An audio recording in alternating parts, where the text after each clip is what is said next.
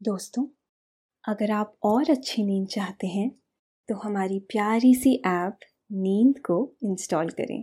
इस ऐप पर आपको एक्सक्लूसिव स्लीप स्टोरीज मिलेंगी। इंस्टॉल करने के लिए आप हमारी वेबसाइट नींद डॉट ऐप पर ज़रूर आइए। नमस्कार। मैं हूँ शाम भवी। और आज मैं प्रस्तुत करती हूँ हृदय विहारी द्वारा लिखी कहानी, टर्की पक्षी की।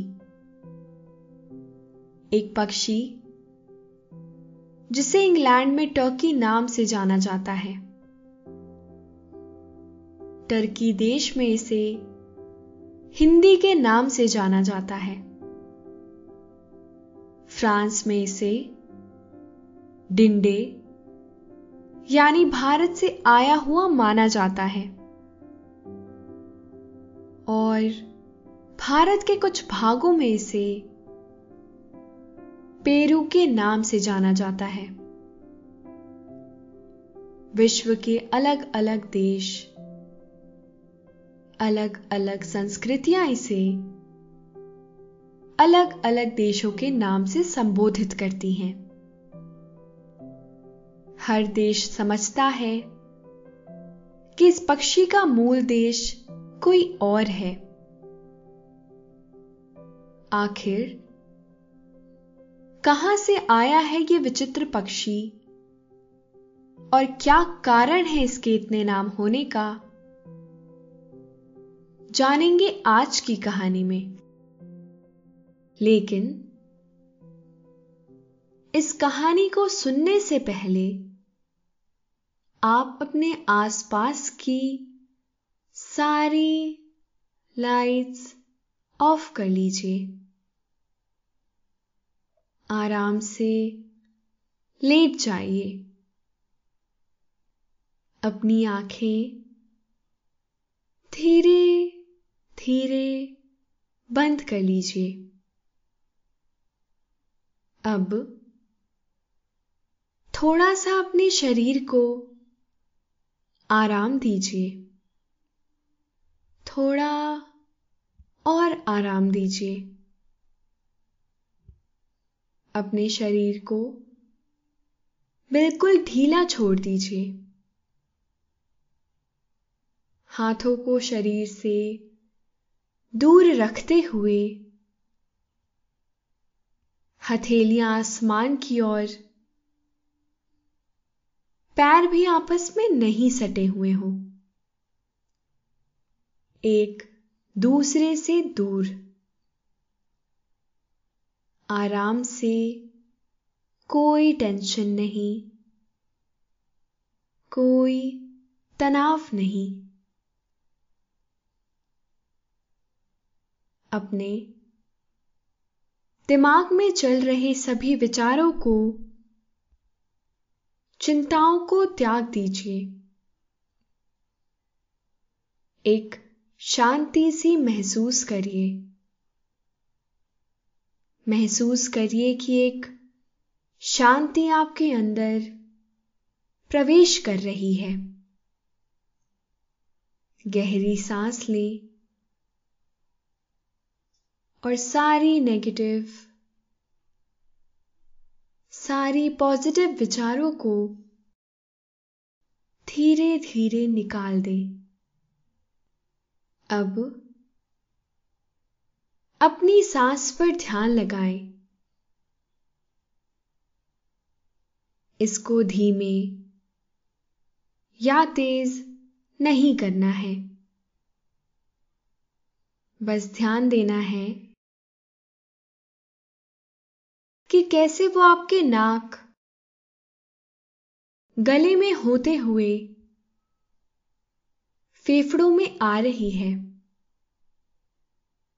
और आपके फेफड़े फूल रहे हैं। फिर कैसे वो आपके फेफड़ों से वापस गले और नाक के माध्यम से वापस निकल रही है। और आपके फेफड़े थोड़े सिकुड़ रहे हैं। मन शांत, एकदम शांत होता जा रहा है। आप अच्छा महसूस कर रहे हैं। खुद को काफ़ी हल्का महसूस कर रहे हैं। हर तरफ़ शांति है, सुकून है, खामोशी है। दोस्तों, बहुत समय से यह बहस होती आ रही है। कि इतिहास को जानना क्यों ज़रूरी है? क्या इतिहास आज के समय में प्रासंगिक भी है? क्या इतिहास हमारा कुछ भला कर सकता है? पर एक बात हर कोई मानता है कि इतिहास ही आपका वर्तमान बनाता है। आपके बोलने, लिखने, बात करने, सभी कार्यों में इतिहास का बहुत बड़ा हाथ होता है। इतिहास आपको समझाता है और जागरूक कराता है कि कैसे आप अपने भविष्य के रूपरेखा को तैयार कर सकते हैं। इतिहास के कुछ पन्ने, कई बार कुछ नई बहसों के कारण बन जाते हैं। आज हम इतिहास से जुड़े एक ऐसे ही पन्ने के बारे में ज़िक्र करेंगे, जिसने एक पक्षी के अस्तित्व पर ही सवाल खड़े कर दिए। टर्की पक्षी नॉर्थ अमेरिका का नेटिव पक्षी है, जहाँ यह सबसे बड़े पक्षियों में से एक है। इस वंश में दो तरह के पक्षी पाए जाते हैं। नेत्रांकित टर्की और उत्तर अमेरिका का जंगली टर्की। दोनों जातियों के नर पक्षियों की चोच के ऊपर एक उभार टंगा हुआ होता है। मादाओं की तुलना में नर बड़े और अधिक रंगदार होते हैं। उन्हें अपने पंखों को अकड़ना और फैलाना पसंद है। उनके सिर और गले पर सबसे आश्चर्यजनक शारीरिक संरचनाएँ होती हैं। सूंड, जो एक उपांग जो चोच के ऊपर लटकता है, उसको इच्छा अनुसार बढ़ाया जा सकता है। प्रदर्शन के दौरान, चमकीले नीले और लाल रंग के हो जाते हैं। पक्षी, अपनी ओर ध्यान आकर्षित कराने के लिए छींकते हैं।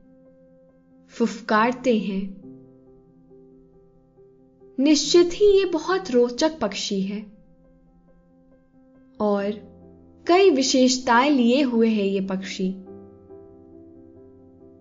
पर इसका केवल विचित्र होना ही इसकी पहचान नहीं है। असली मुद्दा इसके नामकरण का है। मूलतः अमेरिका में पाए जाने वाले इस पक्षी का नाम टर्की कैसे पड़ा? इसके पीछे एक रोचक कहानी है। टर्की नाम का पक्षी, जिसका नाम सुनते ही सबसे पहले हमारे जहन में आता है कि पक्का हो ना हो ये पक्षी टर्की देश का ही है। पर वास्तव में उस समय, जिस समय इसका नाम टर्की रखा गया, तब टर्की नाम का देश अस्तित्व में ही नहीं था। तब ऑटोमन एम्पायर था, पर टर्की नाम का देश नहीं था, बल्कि तुर्किश लोगों का एक समूह था। जिन्हें ट्रक कहा जाता था। तो फिर इस पक्षी का नाम टर्की कैसे पड़ा? ना तो यह पक्षी टर्की देश में पाया जाता है और ना ही उस समय टर्की नाम का देश ही था। इस राज को जानने के लिए हमें इतिहास के पन्नों में डुबकी लगानी पड़ेगी। इस राज को समझने के लिए हमें जाना पड़ेगा बहुत साल पहले। बात पंद्रहवीं सदी की है। जब तुर्क व्यापार के लिए यूरोप के विभिन्न देशों में जाया करते थे, तब वे अफ्रीका के देशों से एक पक्षी का व्यापार किया करते थे। जिसे गिनी फॉल या गिनी मुर्गा कहा जाता था। क्योंकि इस मुर्गे का व्यापार तुर्क लोगों द्वारा किया जाता था। ब्रिटिश लोगों ने उस पक्षी को टर्की मुर्गा कहना शुरू कर दिया। ये पक्षी उस समय बहुत प्रसिद्ध थे। इसका उल्लेख हमें शेक्सपियर के लेखों में भी मिलता है।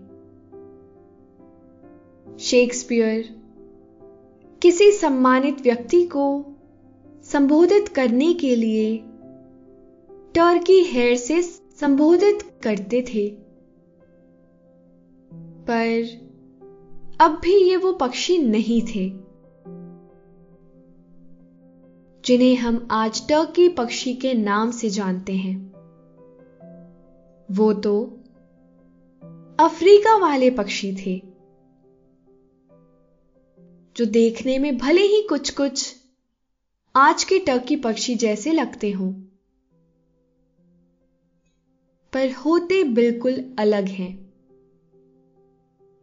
असल में यह कहानी तब शुरू होती है जब यूरोपीय उपनिवेशक। आरंभ में उत्तर व दक्षिण अमेरिका पहुँचे। तो पहली बार मूल अमरीकी आदिवासियों के अलावा किसी ने टर्की पक्षियों को देखा। समझा जाता है कि कुछ उपनिवेशकों ने गलती से इस पक्षी को एक प्रकार की गिनी मुर्गी समझ लिया। जो तुर्क निर्यात करते थे।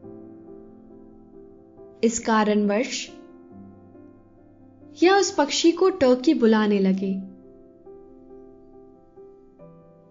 इस पक्षी को अपना नया नाम तो मिल चुका था। और यूरोप में इस पक्षी का खूब निर्यात भी होने लगा। पर तुर्कियों को पता था कि यह पक्षी जो उनके नाम से संबोधित किया जा रहा है, इसका उनसे कोई संबंध नहीं है। तुर्क, अब इस पक्षी के मूल की खोज करने में जुट गए। उस समय भारत एक बहुत समृद्ध देश माना जाता था। इसलिए तुर्कियों ने सोचा कि इस पक्षी का भारत से कोई संबंध है।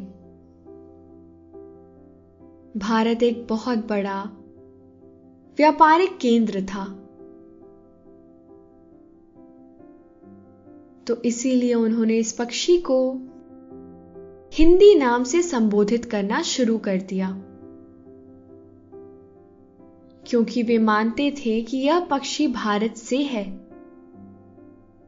आज भी टर्की देश में इसे हिंदी नाम से ही जाना जाता है। पर केवल तुर्की ही ऐसे नहीं थे जिन्होंने इस पक्षी को भारत से जोड़कर देखा। और भी कई देश इस पक्षी को भारत से जोड़कर देखते हैं। जैसे टर्की का रूस देश में इंद्युष्का, यानी भारत से आई हुई माना जाता है। वो भी इस पक्षी का उथम भारत से ही मानते हैं। फ्रांस में इसे डिंडे नाम से जाना जाता है, जिसका मतलब होता है भारत से। या इंडिया से। और पोलैंड और यूक्रेन में इसे इंदयिक नाम से जाना जाता है, जिसका अर्थ भी भारत से या इंडिया से माना जाता है। इन सबसे पता चलता है कि कैसे भारत की व्यापारिक समृद्धता लोगों को आकर्षित करती थी कि वे किसी भी चीज़ जो बहुत विशेष लगती हो, को भारत से जोड़कर देखते थे। ये क्रम तो अभी चल रहा था कि देश पक्षी को भारत से जोड़कर देखते थे। पर डच लोगों ने तो एक कदम और आगे बढ़ाया। इन लोगों ने इस पक्षी को कैलकोइन नाम से संबोधित करना शुरू कर दिया। जिसका मतलब होता है, जो मुर्गी कलीकट से आई हो। कलीकट दक्षिण भारत का एक बहुत बड़ा शहर है। जो उस समय भारत का बहुत बड़ा व्यापारिक क्षेत्र था। क्योंकि उस समय उस भाग से समुद्री यात्रा के दौरान अलग अलग देशों में सामान का वितरण होता था। तो इस पक्षी को उस नाम से जाना जाने लगा। इस समस्या का एक कारण कोलंबस भी हो सकता है। क्योंकि अपनी समुद्री यात्रा के दौरान जब वे अमेरिका पहुँचे, तब उन्हें लगा कि वे भारत पहुँच गए हैं और उन्होंने उस भूभाग को इंडिया कहना शुरू कर दिया। और वहाँ से जाने वाली चीज़ें इंडिया से आई मानी जाने लगी। इस पक्षी के नाम के पीछे बहुत सी बहस हमेशा छिड़ी रहती है। हर कोई देश इसे किसी दूसरे देश का समझ, इसका नामकरण कर देता है। और फिर उसे नाम से पुकारने लगता है। पर जब आधी दुनिया इसे भारत से जोड़कर देखती है, जब आधी से ज़्यादा दुनिया इस पक्षी का उद्यम भारत से मान रही है, तब भारत इसे किस नाम से जानता है? भारत इस पक्षी का उद्यम स्थान क्या मानता है? मज़ेदार बात यह है। क्योंकि भारत ब्रिटिश उपनिवेशक सत्ता का एक अंग रहा है तो इसीलिए इस पक्षी को भारत में टर्की नाम से जाना जाता है। पर भारत का कुछ हिस्सा इस पक्षी को आज भी पेरू नाम से जानता है। पर पेरू नाम क्यों?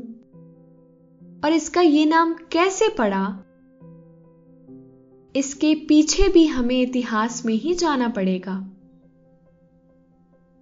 पुर्तगालियों की दृष्टि में, टर्की पेरू देश से थी।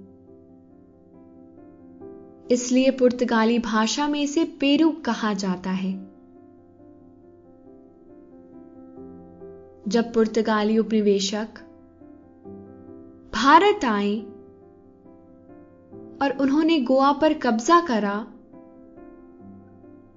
तो कुछ भारतीय भाषाओं में भी पुर्तगाली उपनिवेशकों का अनुसरण करते हुए इस पक्षी को पेरू कहा जाने लगा।